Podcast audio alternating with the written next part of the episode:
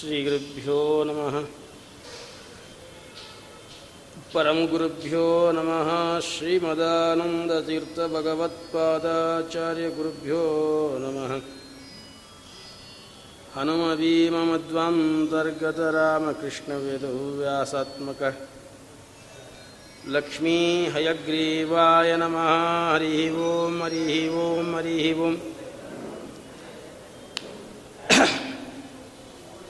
गुणगणनिलयं पतिं रमायाः। जगदगदहनं च वासवीसूनुं। मुनिकुलतिलकञ्च पूर्णबोधं गुरुरपि परमं गुरुञ्च मे वन्दे। बुद्धिर्बलं यशोधैर्यं निर्भयत्वमरोगत। अजाड्यं वाक्पटुत्वञ्च हनुमस्मरणाद्भवेत् भवति यदनुभावादेडमूकोऽपि वाग्मि जडमतिरपि जन्तुः जायते प्राज्ञमूलिः। सकलवचनचेतो देवता भारती स। मम वचसि निदत्तां सन्निधिं मानसे च आपादमौलिपर्यन्तं गुरूणाम् आकृतिं स्मरेत्। तेन विघ्नाः प्रणश्यन्ति सिद्ध्यन्ति च मनोरथाः। पृथ्वीमण्डलमध्यस्थाः पूर्णबोधमदानुगाः वैष्णवाः विष्णुहृदयाः तान्नमस्ये गुरुन्मम बुधैरपि सुदुर्बोधे ग्रन्थे यन्मम साहसम् तत्पारयन्तु निपुणाः गुरुपादरजक्कणाः। लौकिकालौकिकफललक्षणामृतदोहिनीं गुरुवनुग्रहरूपां तां कामधेनुपस्महे। शुभान् ध्यायन्ति ये कामान् गुरुदेवप्रसादजान् इतरान् आत्मवापोत्थान् तेषां विद्या फलिष्यति। हरिः ॐ हरिः ॐ हरिः ॐ स्वस्त्यस्तु सताम् अशेषसन्मङ्गलानि भवन्तु। हरिः ॐ हरिः ॐ हरिः ॐ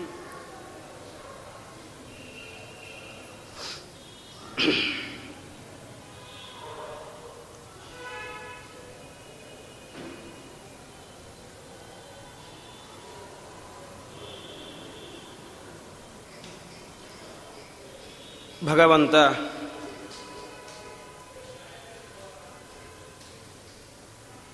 ಗೀತೆಯಲ್ಲಿಯೇ ಒಂದು ಮಾತನ್ನು ತಿಳಿಸಿದ್ದಾನೆ. ಬಹೂನಾಂ ಜನ್ಮನಾಂ ಅಂತೆ ಜ್ಞಾನವಾನ್ ಮಾಂ ಪ್ರಪದ್ಯತೆ. ದೇವರನ್ನು ಹೊಂದಬೇಕಾದರೆ ಒಂದು ಜನ್ಮದ ಸಾಧನೆ ಸಾಲೋದಿಲ್ಲ. ಹತ್ತಾರು ಜನ್ಮದ ಸಾಧನೆ ಸಾಲೋದಿಲ್ಲ. ಅನಂತ ಜನ್ಮಗಳ ಸಾಧನೆ ಬೇಕು ಅಂತ ಹೇಳ್ತಾನೆ. ಶ್ರೀಮದ್ ಆಚಾರ್ಯರು ಭಾಷ್ಯದಲ್ಲಿ ಬಹೂನಾಂ ಜನ್ಮನಾಮಂತೆ ಜ್ಞಾನವಾನ್ ಭವತಿ ತಥೋ ಮಾಂ ಪ್ರಪದ್ಯತೆ. ಅನೇಕ ಜನ್ಮಗಳ, ಅನಂತ ಜನ್ಮಗಳಲ್ಲಿ ಸಾಧನೆಯನ್ನು ಮಾಡಿದರೆ ಅವನು ನನ್ನನ್ನು ಹೊಂದುತ್ತಾನೆ ಅಲ್ಲ, ಅವನು ನನ್ನ ಜ್ಞಾನವನ್ನು ಪಡಿತಾನೆ. ಮೊದಲಿಗೆ ಭಗವಂತನ ಶುದ್ಧವಾದ ಜ್ಞಾನ, ಅಪರೋಕ್ಷ ಜ್ಞಾನ, ಭಗವಂತನ ದರ್ಶನ. ಆ ಭಗವಂತನ ದರ್ಶನದಿಂದ ಅವನ ಸಾಧನೆಗಳು ಪರಿಪೂರ್ಣವಾಗಿತ್ತು, ತಕ್ಷಣದಲ್ಲಿಯೇ ಅವನು ಮುಕ್ತನಾಗ್ತಾನೆ.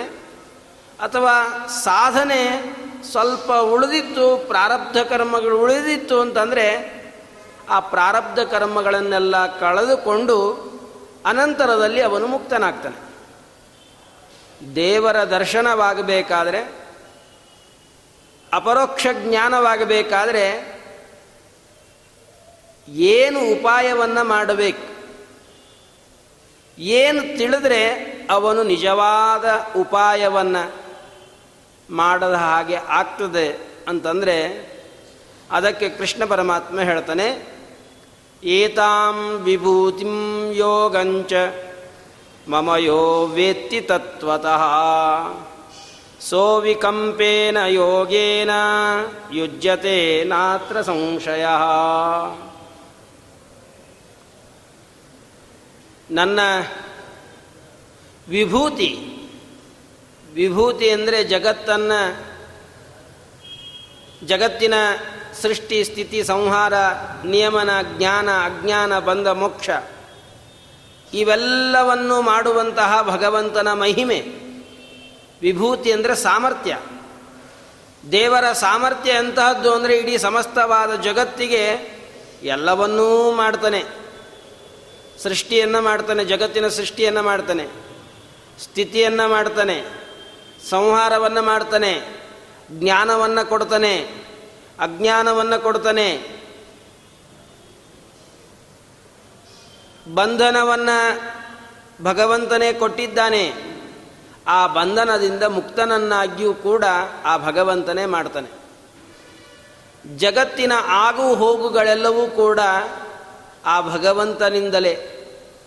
ಇದು ಭಗವಂತನ ವಿಭೂತಿ, ಭಗವಂತನ ಐಶ್ವರ್ಯ, ಭಗವಂತನ ಸಾಮರ್ಥ್ಯ, ಭಗವಂತನ ಮಹಿಮೆ. ಇದನ್ನು ಚೆನ್ನಾಗಿ ತಿಳಿಬೇಕು. ಏನೋ ಅಲ್ಪ ಸ್ವಲ್ಪ ತಿಳಿಯೋದಲ್ಲ. ಪೂರ್ಣವಾಗಿ ಮನವರಿಕೆಯನ್ನು ಮಾಡಿಕೊಳ್ಳಬೇಕು. ಅದರ ಜೊತೆ ಒಳಗೆ ಭಗವಂತನ ದರ್ಶನ ಮಾಡೋದಕ್ಕೆ ಏನು ಉಪಾಯ ಮಾಡಬೇಕು ಅದನ್ನು ಚೆನ್ನಾಗಿ ತಿಳ್ಕೊಳ್ಬೇಕು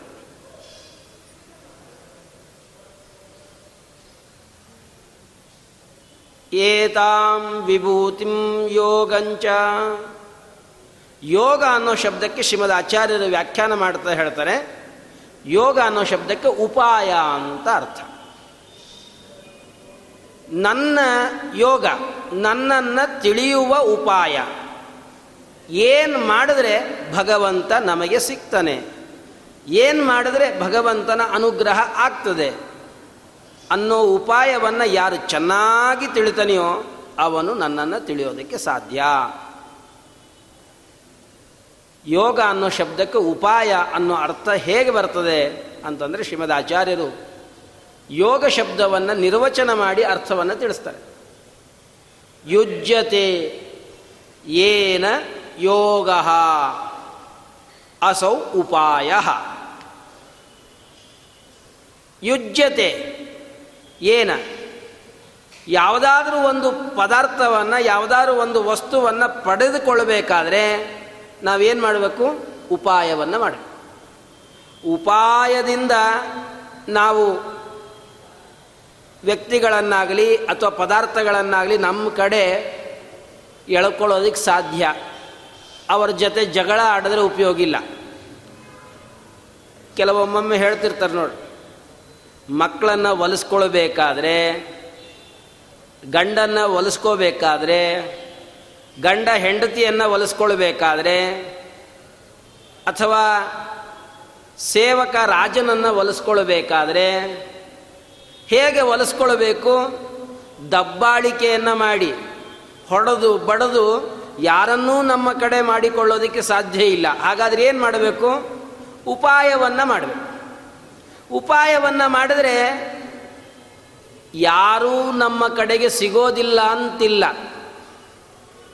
ಅವರು ಸಿಗಬೇಕಾದ್ರೆ ಏನು ಉಪಾಯ ಮಾಡಬೇಕು? ಆ ಉಪಾಯವನ್ನು ಮಾಡಿದ್ರೆ ಆ ವ್ಯಕ್ತಿ ಆ ವಸ್ತು ನಮಗೆ ಸಿಗ್ತದೆ. ಆದ್ದರಿಂದ ಉಪಾಯದಿಂದ ಯಾವ ವಸ್ತು ಸಿಗುತ್ತದೆಯೋ ಆ ವಸ್ತುವನ್ನು, ಅದಕ್ಕೆ ಮಾಡುವಂತಹ ಉಪಾಯವನ್ನು ಶಾಸ್ತ್ರದಲ್ಲಿ ಯೋಗ ಅನ್ನೋ ಶಬ್ದದಿಂದ ಕರೀತಾರೆ.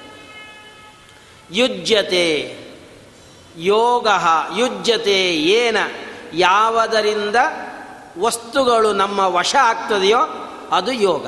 ಉಪಾಯದಿಂದ ಎಲ್ಲ ವಸ್ತುಗಳನ್ನು, ಎಲ್ಲ ವ್ಯಕ್ತಿಗಳನ್ನು ನಮ್ಮ ಕಡೆ ಮಾಡಿಕೊಳ್ಳೋದಕ್ಕೆ ಬರ್ತದೆ. ಆದ್ದರಿಂದ ಉಪಾಯವನ್ನು ಯೋಗ ಅಂತ ಕರೀತಾರೆ. ಒಬ್ಬ ಗಂಡ ಹೆಂಡತಿಯನ್ನು ಒಲಿಸ್ಕೊಳ್ಬೇಕಾದ್ರೆ ಹೆಂಡತಿ ಏನೆಲ್ಲ ಅಪೇಕ್ಷೆ ಪಡ್ತಾಳೆಯೋ ಆ ಎಲ್ಲ ಪದಾರ್ಥಗಳನ್ನು ತಂದುಕೊಟ್ಟು ಉಪಾಯವನ್ನು ಮಾಡಿ ಅವಳ ಮನಸ್ಸನ್ನು ಸಂತೋಷಪಡಿಸಿ ಅವಳನ್ನು ತನ್ನ ಕಡೆ ಒಲಿಸ್ಕೊಳ್ತಾನೆ ಮಕ್ಕಳು ತಂದೆ ತಾಯಿಗಳನ್ನು ಒಲಿಸ್ಕೊಳ್ಬೇಕಾದ್ರೆ ತಂದೆ ತಾಯಿಗಳಿಗೆ ಏನು ಮಾಡಿದ್ರೆ ಸಂತೋಷ ಅಂತ ತಿಳಿದು ಆ ಉಪಾಯವನ್ನು ಮಾಡಿ ತಂದೆ ತಾಯಿಗಳನ್ನು ಮಕ್ಕಳು ಒಲಿಸ್ಕೊಳ್ತಾರೆ. ತಂದೆ ತಾಯಿಗಳು ಮಕ್ಕಳನ್ನು ಒಲಿಸ್ಕೊಳ್ಬೇಕಾದ್ರೆ ಮಕ್ಕಳಿಗೆ ಏನು ಕೊಟ್ಟರೆ ಬಹಳ ಇಷ್ಟ? ಚಾಕ್ಲೇಟ್ ಕೊಟ್ಟರೆ ಬಹಳ ಇಷ್ಟ ಅಂಥೇಳಿ ಚಾಕ್ಲೇಟನ್ನು ಕೊಟ್ಟು ಬಿಸ್ಕೆಟನ್ನು ಕೊಟ್ಟು ಬೇಕಾದಂತಹ ವಸ್ತುವನ್ನು ಆಟದ ಸಾಮಾನ ಆಟದ ಪದಾರ್ಥವನ್ನು ಕೊಟ್ಟು ಮಕ್ಕಳನ್ನು ತಂದೆ ತಾಯಿಗಳು ತಮ್ಮ ಕಡೆ ಒಲಿಸ್ಕೊಳ್ತಾರೆ. ಯಾರಿಗೆ ಯಾವುದು ಬೇಕು ಅದನ್ನು ಕೊಟ್ಟರೆ ಅವರು ನಮ್ಮ ವಶರಾಗ್ತಾರೆ. ಹಾಗೆ ದೇವರು ನಮ್ಮ ವಶ ಆಗಬೇಕಾದ್ರೆ, ದೇವರು ನಮಗೆ ಅನುಗ್ರಹವನ್ನು ಮಾಡಬೇಕಾದ್ರೆ, ದೇವರು ನಮಗೆ ಸಿಗಬೇಕಾದ್ರೆ ಈ ಎಲ್ಲ ಸಣ್ಣ ಪುಟ್ಟ ವ್ಯಕ್ತಿಗಳು ಅಥವಾ ಸಣ್ಣ ಪುಟ್ಟ ವಸ್ತುಗಳು ಸಿಗಬೇಕಾದ್ರೆ ಎಷ್ಟು ಸಾಧನವನ್ನು ನಾವು ಮಾಡಬೇಕು, ಎಷ್ಟು ಪ್ರಯತ್ನವನ್ನು ನಾವು ಪಡಬೇಕು. ಇದಕ್ಕೆ ನಾವು ಇಷ್ಟು ಪ್ರಯತ್ನವನ್ನು ಮಾಡೋದಾದರೆ, ಇಷ್ಟು ಕಸರತ್ತನ್ನು ಮಾಡೋದಾದರೆ, ಇಷ್ಟು ಶ್ರಮವನ್ನು ಪಡೋದಾದರೆ, ಯಾವತ್ತೂ ಯಾರಿಗೂ ಸಿಗದೇ ಇರುವಂತಹ ಆ ಭಗವಂತ ನಮಗೆ ಸಿಗಬೇಕಾದ್ರೆ ನಾವು ಎಷ್ಟು ಉಪಾಯವನ್ನು ಮಾಡಬೇಕು? ಗೋರ್ಮೆಂಟಲ್ಲಿ ಏನೋ ಒಂದು ಕೆಲಸ ಆಗಬೇಕು. ಯಾವುದೋ ನಮ್ಮ ಫೈಲ್ ಮೂವ್ ಆಗಬೇಕು. ಎಷ್ಟೆಲ್ಲ ಸರ್ಕಸ್ ಮಾಡ್ತೀವಿ ನಾವು? ಎಷ್ಟು ಉಪಾಯ ಮಾಡಿದ್ರೂ ಕೂಡ ಆ ಕೆಲಸ ಆಗೋದಿಲ್ಲ. ಆದರೆ ನಾವು ಅದನ್ನು ಬಿಡೋದಿಲ್ಲ. ಏನಾದರೂ ಮಾಡಿ, ಶತಾಯ ಗತಾಯ ಉಪಾಯಗಳನ್ನು ಮಾಡಿ ನಾವು ನಮ್ಮ ಕೆಲಸವನ್ನು ಮಾಡಿಕೊಂಡು ಬರ್ತೀವಿ. ಇದಕ್ಕೆ ಇಷ್ಟು ಕಷ್ಟಪಡೋದಾದರೆ, ಇಷ್ಟು ಶ್ರಮ ಪಡೋದಾದರೆ ಆ ಭಗವಂತ ಆಶ್ಚರ್ಯವತ್ ಪಶ್ಯತಿ ಕಶ್ಚಿದೇನಂ. ಎಂದಿಗೂ ಯಾರ ಕಣ್ಣಿಗೂ ಕಾಣಿಸದೇ ಇರುವಂತಹ ಅನಾದಿ ಕಾಲದಿಂದ ಶಾಶ್ವತನಾದ ಆ ಭಗವಂತನನ್ನು ನಾವು ಒಲಿಸ್ಕೊಳ್ಬೇಕಾದ್ರೆ ನಾವು ಎಷ್ಟು ರೀತಿಯಾದ ಉಪಾಯವನ್ನು ಮಾಡಬೇಕು? ಅದಕ್ಕಾಗಿ ನನ್ನನ್ನು ಒಲಿಸಿಕೊಳ್ಳುವಂತಹ ಉಪಾಯವನ್ನು ಮಾಡಿ. ಅದನ್ನೇ ದಾಸರಾರು ಹೇಳ್ತಾರೆ, ಸುಲಭನೋ ಹರಿ ತನ್ನವರನು ಅರಗಳಿಗೆ ಬಿಟ್ಟಗಲನೋ ರಮಾಧವನ ಒಲಿಸಲರಿಯದೆ ಪಾಮರರು ಬಳಲುವರು ಭವದೊಳಗೆ.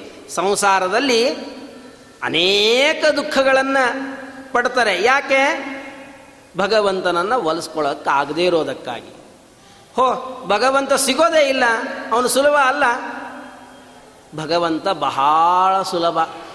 ಎಷ್ಟು ಸುಲಭ ಅಂತಂದರೆ ದೇವರು ಬಹಳ ಬೇಗ ನಮ್ಮ ವಶಕ್ಕೆ ಬಂದು ಬಿಡ್ತಾನಂತೆ ಆದರೆ ಭಕ್ತೇಕ ವಶ್ಯಪ್ರಭು ಭಕ್ತಿ ನಮ್ಮಲ್ಲಿದ್ದರೆ ಸಾಕು, ಭಗವಂತ ನಮ್ಮ ವಶಕ್ಕೆ ಸಿಗ್ತಾನೆ.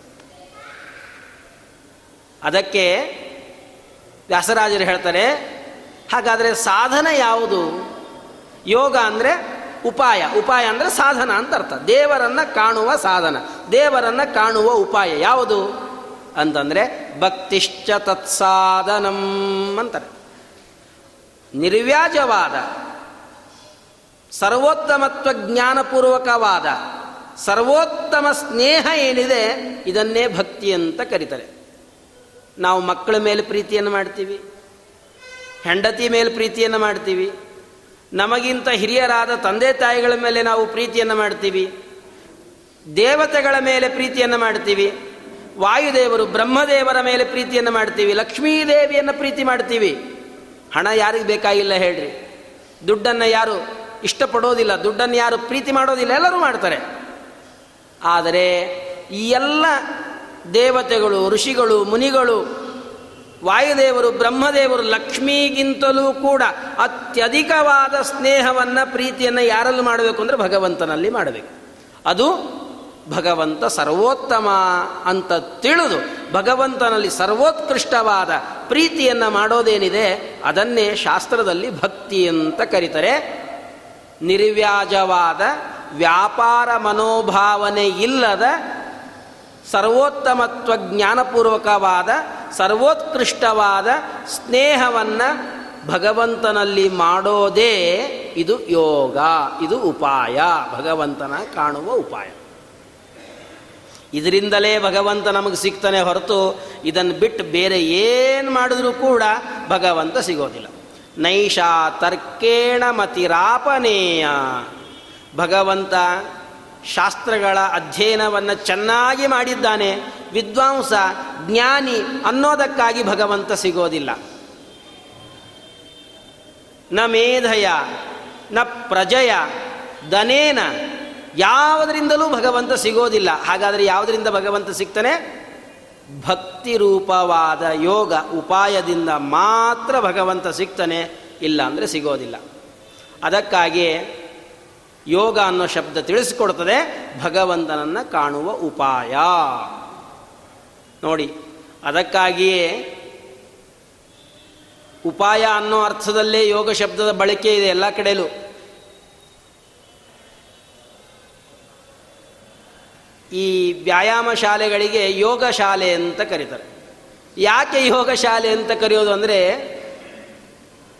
ದೇಹದ ಅವಯವಗಳ, ಅಂಗಾಂಗಗಳ ಸೌಷ್ಠವತೆಗೆ, ಅಂಗಾಂಗಗಳನ್ನು ದೃಢವಾಗಿ ಇಟ್ಟುಕೊಳ್ಳೋದಕ್ಕೆ ಬೇಕಾದಂಥ ಉಪಾಯ, ಅದಕ್ಕಾಗಿ ಅದನ್ನು ಯೋಗ ಶಾಲೆ ಅಂತ ಕರೀತಾರೆ. ಯೋಗ ಅನ್ನೋ ಶಬ್ದ ಸಾಧನ ಅನ್ನೋ ಅರ್ಥದಲ್ಲಿ ಎಲ್ಲ ಕಡೆಯಲ್ಲೂ ಬಳಕೆ ಇದೆ. ಅದೇ ರೀತಿಯಾಗಿ ವಿಭೂತಿ ಅನ್ನೋ ಶಬ್ದದ ಅರ್ಥವನ್ನು ಶ್ರೀಮದಾಚಾರ್ಯ ಹೇಳ್ತಾರೆ. ವಿಭೂತಿ ಅಂದರೆ ವಿಶಿಷ್ಟಂ ಭವನಂ ವಿಭೂತಿ ಮಹತ್ವಂ. ಎಲ್ಲರೂ ಇರ್ತಾರೆ, ನೂರಾರು ಜನ ಇರ್ತಾರೆ. ನೂರಾರು ಜನರ ಮಧ್ಯದಲ್ಲಿ ಒಬ್ಬ ಬಹಳ ವಿಶಿಷ್ಟನಾಗಿರ್ತಾನೆ. ಅದು ರೂಪದಿಂದಾಗಿರಬಹುದು ಆಗಿರಬಹುದು ಬಲದಿಂದ ಆಗಿರಬಹುದು ಜ್ಞಾನದಿಂದ ಆಗಿರಬಹುದು ಯಾವುದರಿಂದಲೇ ಬೇಕಾದರೂ ಕೂಡ ಅವನು ವಿಶಿಷ್ಟನಾಗಿರುವ ಹತ್ತು ಜನರಿದ್ದರೆ ಹತ್ತು ಜನರ ಮಧ್ಯದಲ್ಲಿ ಒಬ್ಬ ಬಹಳ ಶೈನ್ ಆಗಿರ್ತಾನೆ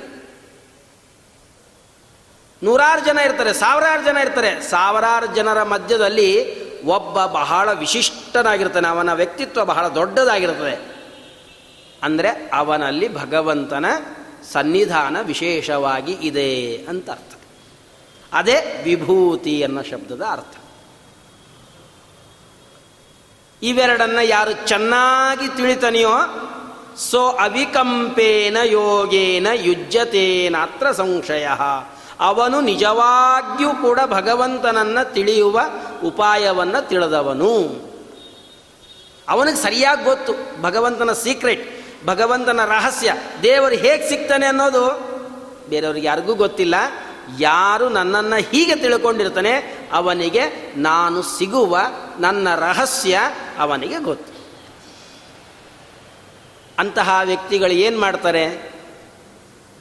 ಅಹಂ ಸರ್ವಸ್ಯ ಪ್ರಭವ, ಮತ್ತ ಸರ್ವಂ ಪ್ರವರ್ತತೆ, ಇತಿ ಮತ್ವಾ ಭಜಂತೆ ಮಾಂ ಬುಧಾಭಾವ ಸಮನ್ವಿತ. ಅವರೇನು ಮಾಡ್ತಾರೆ? ಅಂತಂದರೆ ಏನೆಲ್ಲ ಜಗತ್ತಿನಲ್ಲಿ ನಡೀತದೆ ಅದೆಲ್ಲವೂ ಭಗವಂತನಿಂದ ನಡೀತು ಅಂತ ತಿಳಿತಾರಂತೆ ಮೊದಲಿಗೆ. ನಾವೇನು ಮಾಡ್ತೀವಿ? ಏನೇ ಆದರೂ ಕೂಡ ನಾನು ಮಾಡಿದೆ ಅಂತ ನಾವು ತಿಳಿತೀವಿ. ಆದರೆ ದೇವರು ಮಾಡದ ಅಂತ ನಾವು ತಿಳಿತೀವೇನು? ಇಲ್ಲ.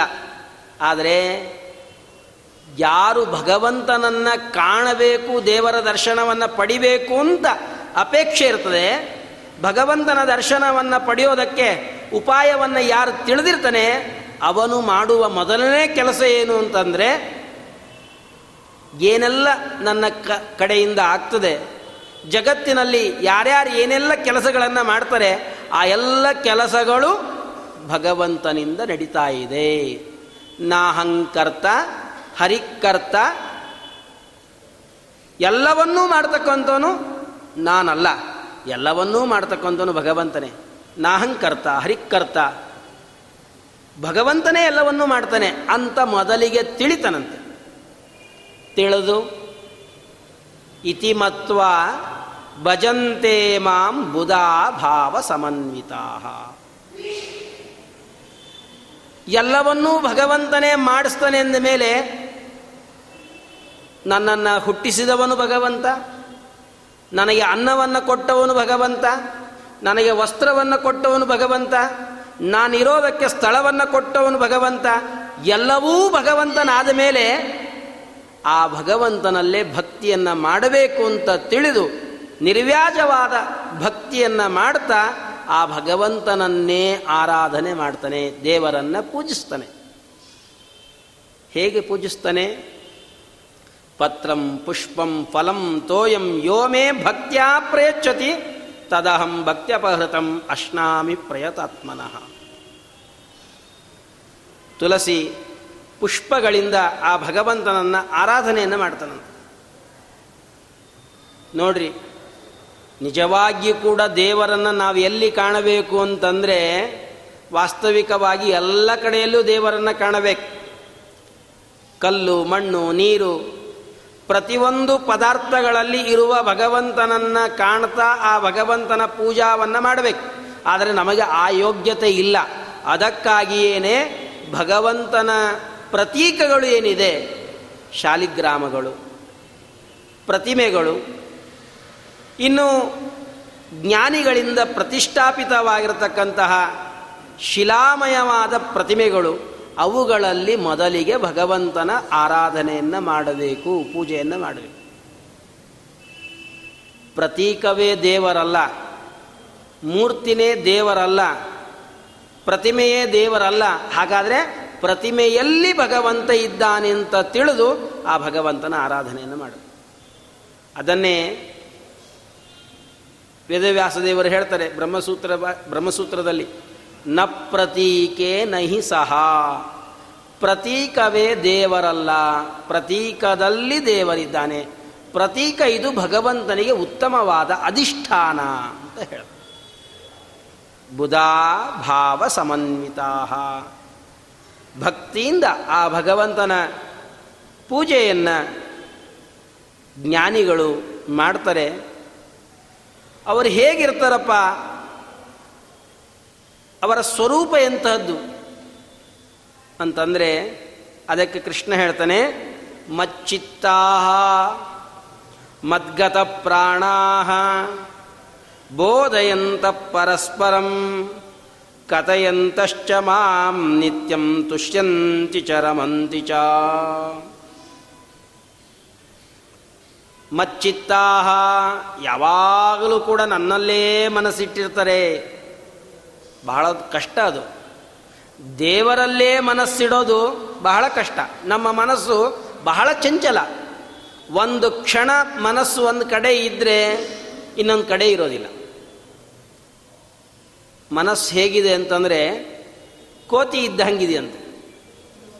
ಕೋತಿ ಒಂದೇ ಕಡೆ ಕೂತಿರುತ್ತೆ ನಾವು. ಒಂದು ಮರದಿಂದ ಮತ್ತೊಂದು ಮರಕ್ಕೆ ಹಾರ್ತಾನೇ ಇರ್ತದೆ. ಹಾಗಿದ್ದಂಗೆ ಮನಸ್ಸೇನಿದೆಯಲ್ಲ, ಒಂದು ವಿಷಯದಿಂದ ಮತ್ತೊಂದು ವಿಷಯಕ್ಕೆ ಹಾರ್ತನೇ ಇರ್ತದೆ ಯಾವಾಗ್ಯೂ ಕೂಡ. ಅದಕ್ಕೆ ನಮಗೆ ಉತ್ತಮವಾದ ದೃಷ್ಟಾಂತ ಕೊಡಬೇಕು ಅಂತಂದರೆ, ನಮ್ಮ ಕೈಯಲ್ಲಿ ರಿಮೋಟ್ ಇತ್ತು ಅಂದರೆ ಮುಗದೇ ಹೋಯ್ತು. ಯಾವ ಒಂದು ಚಾನಲನ್ನು ನಾವು ಪೂರ್ಣವಾಗಿ ನೋಡೋದಿಲ್ಲ. ಒಂದು ನಿಮಿಷದಲ್ಲಿ ಹತ್ತಾರು ಚಾನಲ್ಗಳನ್ನು ಚೇಂಜ್ ಮಾಡಿಬಿಟ್ಟಿರ್ತೀವಿ. ಪಟ ಪಟ ಪಟ ಪಟ ಒತ್ತುತ್ತಾನೆ ಇರೋದು. ಯಾವುದಾದ್ರೂ ಒಂದು ಐದು ನಿಮಿಷ ನಾವು ನೋಡ್ತೀವ? ಇಲ್ಲ. ಹಾಗಿದ್ದ ಹಾಗೆ ನಮ್ಮ ಮನಸ್ಸು ಒಂದೇ ವಿಷಯವನ್ನು ನೋಡೋದಿಲ್ಲ. ಒಂದೊಂದು ಕ್ಷಣದಲ್ಲಿ ಬೇರೆ ಬೇರೆ ವಿಷಯಗಳು ಆ ಮನಸ್ಸಿಗೆ ಬೇಕು. ಆದರೆ ಜ್ಞಾನಿಗಳು ಹಾಗೆ ಮಾಡೋದಿಲ್ಲ. ಯಾವಾಗಲೂ ಕೂಡ ಮಚ್ಚಿತ್ತಾಹ ನನ್ನಲ್ಲಿಯೇ ಮನಸ್ಸನ್ನು ಇಟ್ಟಿರ್ತಾರೆ ಮದ್ಗತ ಪ್ರಾಣ ಅವರು ಏನೇ ಎಲ್ಲ ಕೆಲಸ ಮಾಡಿದ್ರು ಕೂಡ ಆ ಎಲ್ಲ ಕಾರ್ಯಗಳು ವಿಷ್ಣು ಪ್ರೇರಣೆಯ, ವಿಷ್ಣು ಪ್ರೀತ್ಯರ್ಥಂ ಅಂತನೇ ಕೆಲಸವನ್ನು ಮಾಡ್ತಾರೆ. ಊಟ ಮಾಡಲಿ, ಮಲಗಲಿ, ಅಡ್ಡಾಡಲಿ, ಏನೇ ಕೆಲಸ ಮಾಡಿದ್ರು ಕೂಡ ಅದನ್ನು ಎಲ್ಲವನ್ನು ಹೇಗೆ ಮಾಡ್ತಾರೆ? ಭಗವಂತನ ಪೂಜಾ ಅಂತ ತಿಳಿದು ಮಾಡ್ತಾರೆ. ಬಹಳ ಸುಲಭ ರೀ. ಅದನ್ನು ಹೇಳಿದ್ದು, ಸುಲಭನೋ ಹರಿ ಭಗವಂತನನ್ನು ಒಲಿಸ್ಕೊಳ್ಬೇಕಾದ್ರೆ ಕಷ್ಟ ಇಲ್ಲ. ಆದರೆ ಅದಕ್ಕೆ ಯಾವ ಉಪಾಯವನ್ನು ಮಾಡಬೇಕು ಅದನ್ನು ಚೆನ್ನಾಗಿ ತಿಳಿದು ಆ ಉಪಾಯವನ್ನು ನಾವು ಮಾಡಬೇಕು. ತಮ್ಮ ಎಲ್ಲ ಕೆಲಸಗಳನ್ನು ಭಗವಂತನ ಪೂಜಾ ರೂಪದಲ್ಲಿ ಮಾಡ್ತಾರಂತೆ ಜ್ಞಾನಿಗಳು. ಊಟ ಮಾಡೋದು, ನಿದ್ದೆ ಮಾಡೋದು, ಅಡ್ಡಾಡೋದು, ಇವೆಲ್ಲವೂ ಭಗವಂತನ ಪೂಜಾ ಅಂಥೇಳಿ ಅನುಸಂಧಾನವನ್ನು ಮಾಡ್ತಾರೆ. स्वामित्वं ड्रहरे तवानुचरणाः प्राणाशरीरं शरीरम् गृहम् पूजा ते विषयोपभोगरचनानिद्रासमाधिस्थितिः सञ्चारपतयो प्रदक्षिणविधिः स्तोत्राणि सर्वा गिरः यद्यत्कर्म करोमि तत्तत किलं विष्णो तवाराधनम् ಪ್ರತಿನಿತ್ಯದಲ್ಲಿಯೂ ಬೆಳಗ್ಗೆ ಎದ್ದು ಕೂಡಲೇ ಮುಖ ತೊಳ್ಕೊಂಡು ದೇವ್ರ ಮನೆಗೆ ಹೋಗಿ ಒಂದು ನಿಮಿಷ ಕೂತ್ಕೊಳ್ಬೇಕಂತೆ ದೇವ್ರ ಮುಂದೆ. ಒಂದು ಕ್ಷಣ ಕಣ್ಣನ್ನು ಮುಚ್ಚಿ ಭಗವಂತನನ್ನು ಧ್ಯಾನ ಮಾಡ್ತಾ ಈ ಶ್ಲೋಕವನ್ನು ಪಠನ ಮಾಡಬೇಕು. ಈ ಶ್ಲೋಕವನ್ನು ಪಠನೆ ಮಾಡ್ತಾ ಅದರ ಅರ್ಥವನ್ನು ಅನುಸಂಧಾನ ಮಾಡಬೇಕು. ಚಿಂತನೆಯನ್ನು ಮಾಡಬೇಕು. ಸ್ವಾಮಿ ತ್ವಂ ಡ್ರಹರೇ ಎಲ್ಲೋ ನರಸಿಂಹದೇವರೇ ನೀನು ನನಗೆ ಸ್ವಾಮಿ. ನೀನು ನನಗೆ ಸ್ವಾಮಿಯಾಗಿದ್ದಿ. ಮಮ ಸ್ವಾಮಿ ಹರಿರ್ನಿತ್ಯಂ ಸರ್ವಸ್ಯ ಪತಿರೇವಚ. ಮಮ ಸ್ವಾಮಿ ಸರ್ವಂತರ್ಯಾಮಿ. ನನಗೆ ಯಾರು ಸ್ವಾಮಿ ಆಗಿದ್ದಾನೆ ಅವನೇ ಎಲ್ಲರ ಅಂತರ್ಯಾಮಿ ಆಗಿದ್ದಾನೆ. ಎಲ್ಲರಲ್ಲಿಯೂ ಇದ್ದು ನಿಯಮನ ಮಾಡತಕ್ಕಂತಹ ಆ ಭಗವಂತನೇ ನನಗೆ ಸ್ವಾಮಿ. ಅವನೇ ಒಡೆಯ. ದಾಸೋಹಂ ಕೌಸಲೇಂದ್ರಸ್ಯ. ಹನುಮಂತ ದೇವರು ಏನು ಹೇಳಿದ್ರು? ನಾನು ರಾಮಚಂದ್ರನ ದಾಸ.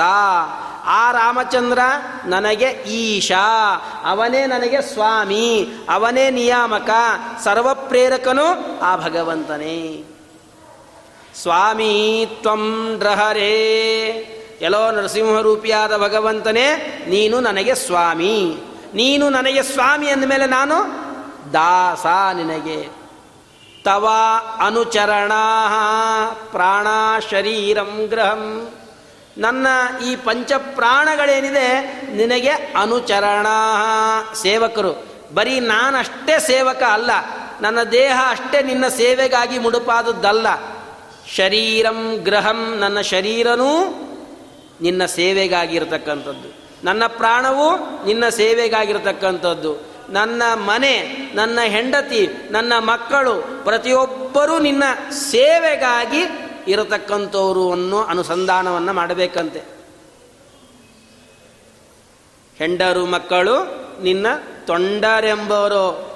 ಹೆಂಡತಿ, ಮಕ್ಕಳು, ಮರಿ, ಏನೆಲ್ಲ ನೀನು ವೈಭವವನ್ನು ಕೊಟ್ಟಿದಿ, ಈ ಎಲ್ಲ ವೈಭವವು ನಿನ್ನ ಸೇವೆಗಾಗಿ ಅಂತ ಅನುಸಂಧಾನವನ್ನು ಮಾಡು. ಪೂಜಾತೆ ವಿಷಯೋಪಭೋಗ ರಚನಾ ತಿಂತೀವಿ, ಕುಡಿತೀವಿ, ಬೇರೆ ಬೇರೆ ಎಲ್ಲ ವ್ಯವಹಾರಗಳನ್ನು ಮಾಡ್ತೀವಿ. ಅದೆಲ್ಲವೂ ಕೂಡ ಕುಡಿಯೋದು, ತಿನ್ನೋದು, ಏನೆಲ್ಲ ಮಾಡ್ತೀವಿ.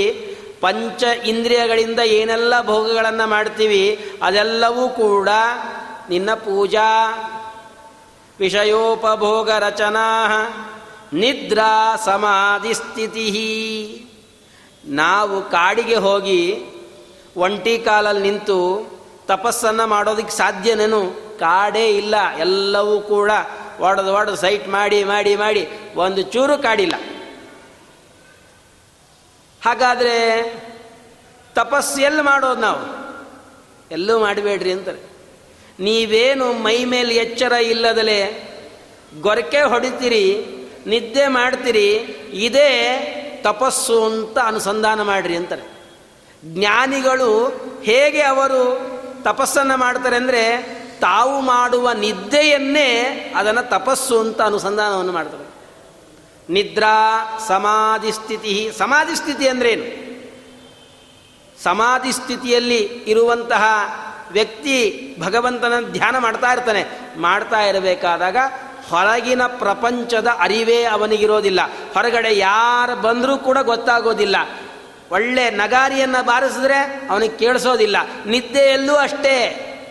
ನಿದ್ದೆ ಮಾಡ್ತಾ ಗಾಢ ನಿದ್ದೆ ಹತ್ತಿತ್ತು ಅಂದರೆ ಕಳ್ಳ ಮನೆ ಬೋಳಬೇಕಷ್ಟೇ.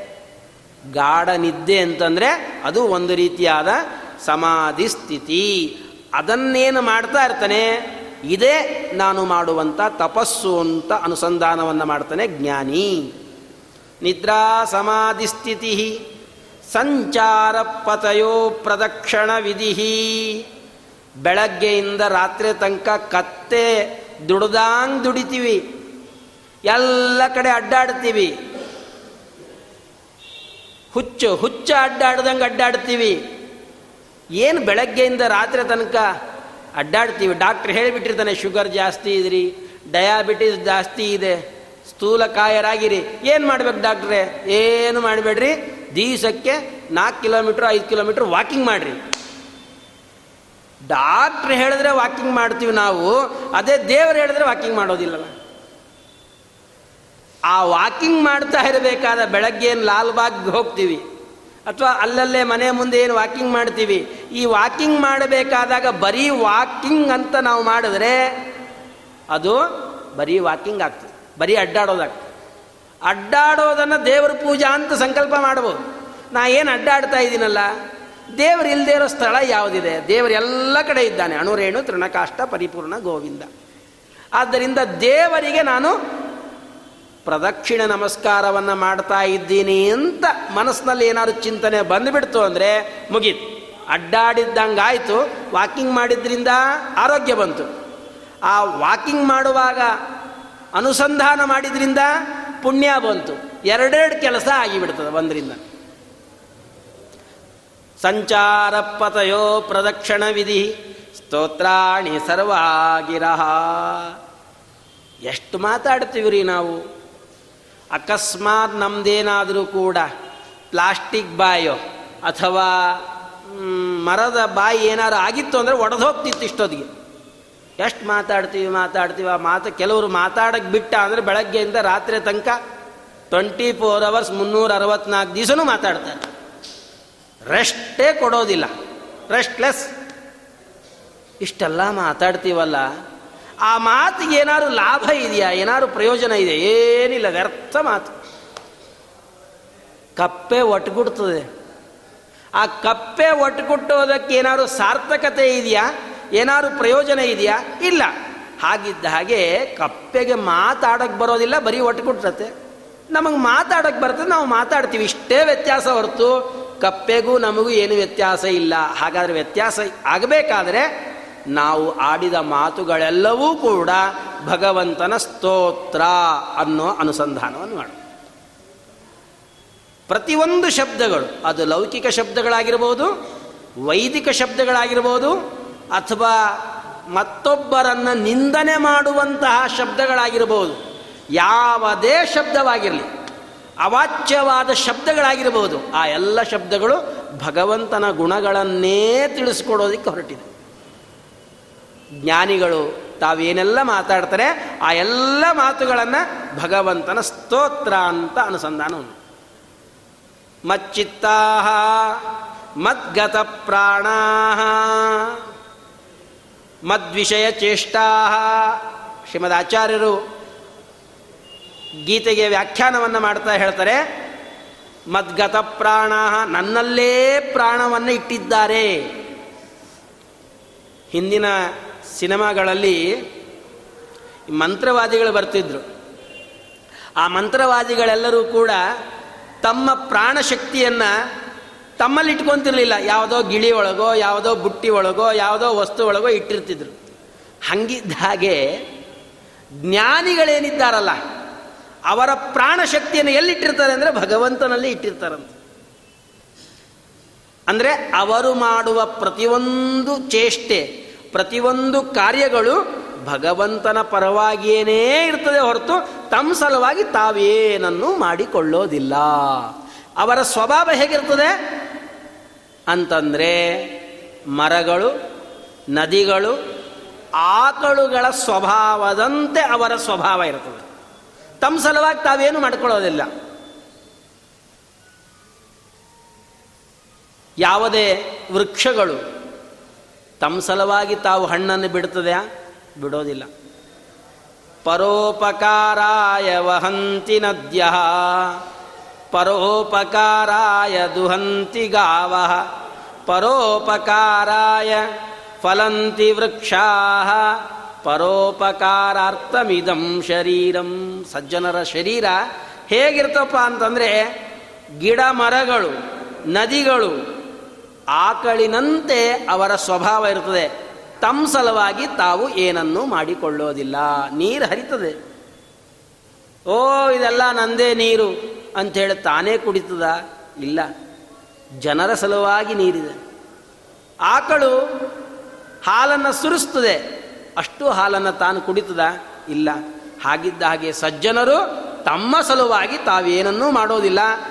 ಬೇರೆಯವರ ಉದ್ಧಾರಕ್ಕಾಗಿಯೇ ಅವರು ಮಾಡ್ತಿರ್ತಾರೆ. ಇಲ್ಲ ಅಂತಂದರೆ ಭಗವಂತನ ಪರವಾಗಿ ತಮ್ಮ ಎಲ್ಲ ಕೆಲಸಗಳನ್ನು ಅವರು ಮಾಡ್ತಾರೆ ಮದ್ಗತ ಪ್ರಾಣ ಬೋಧಯಂತ ಪರಸ್ಪರಂ.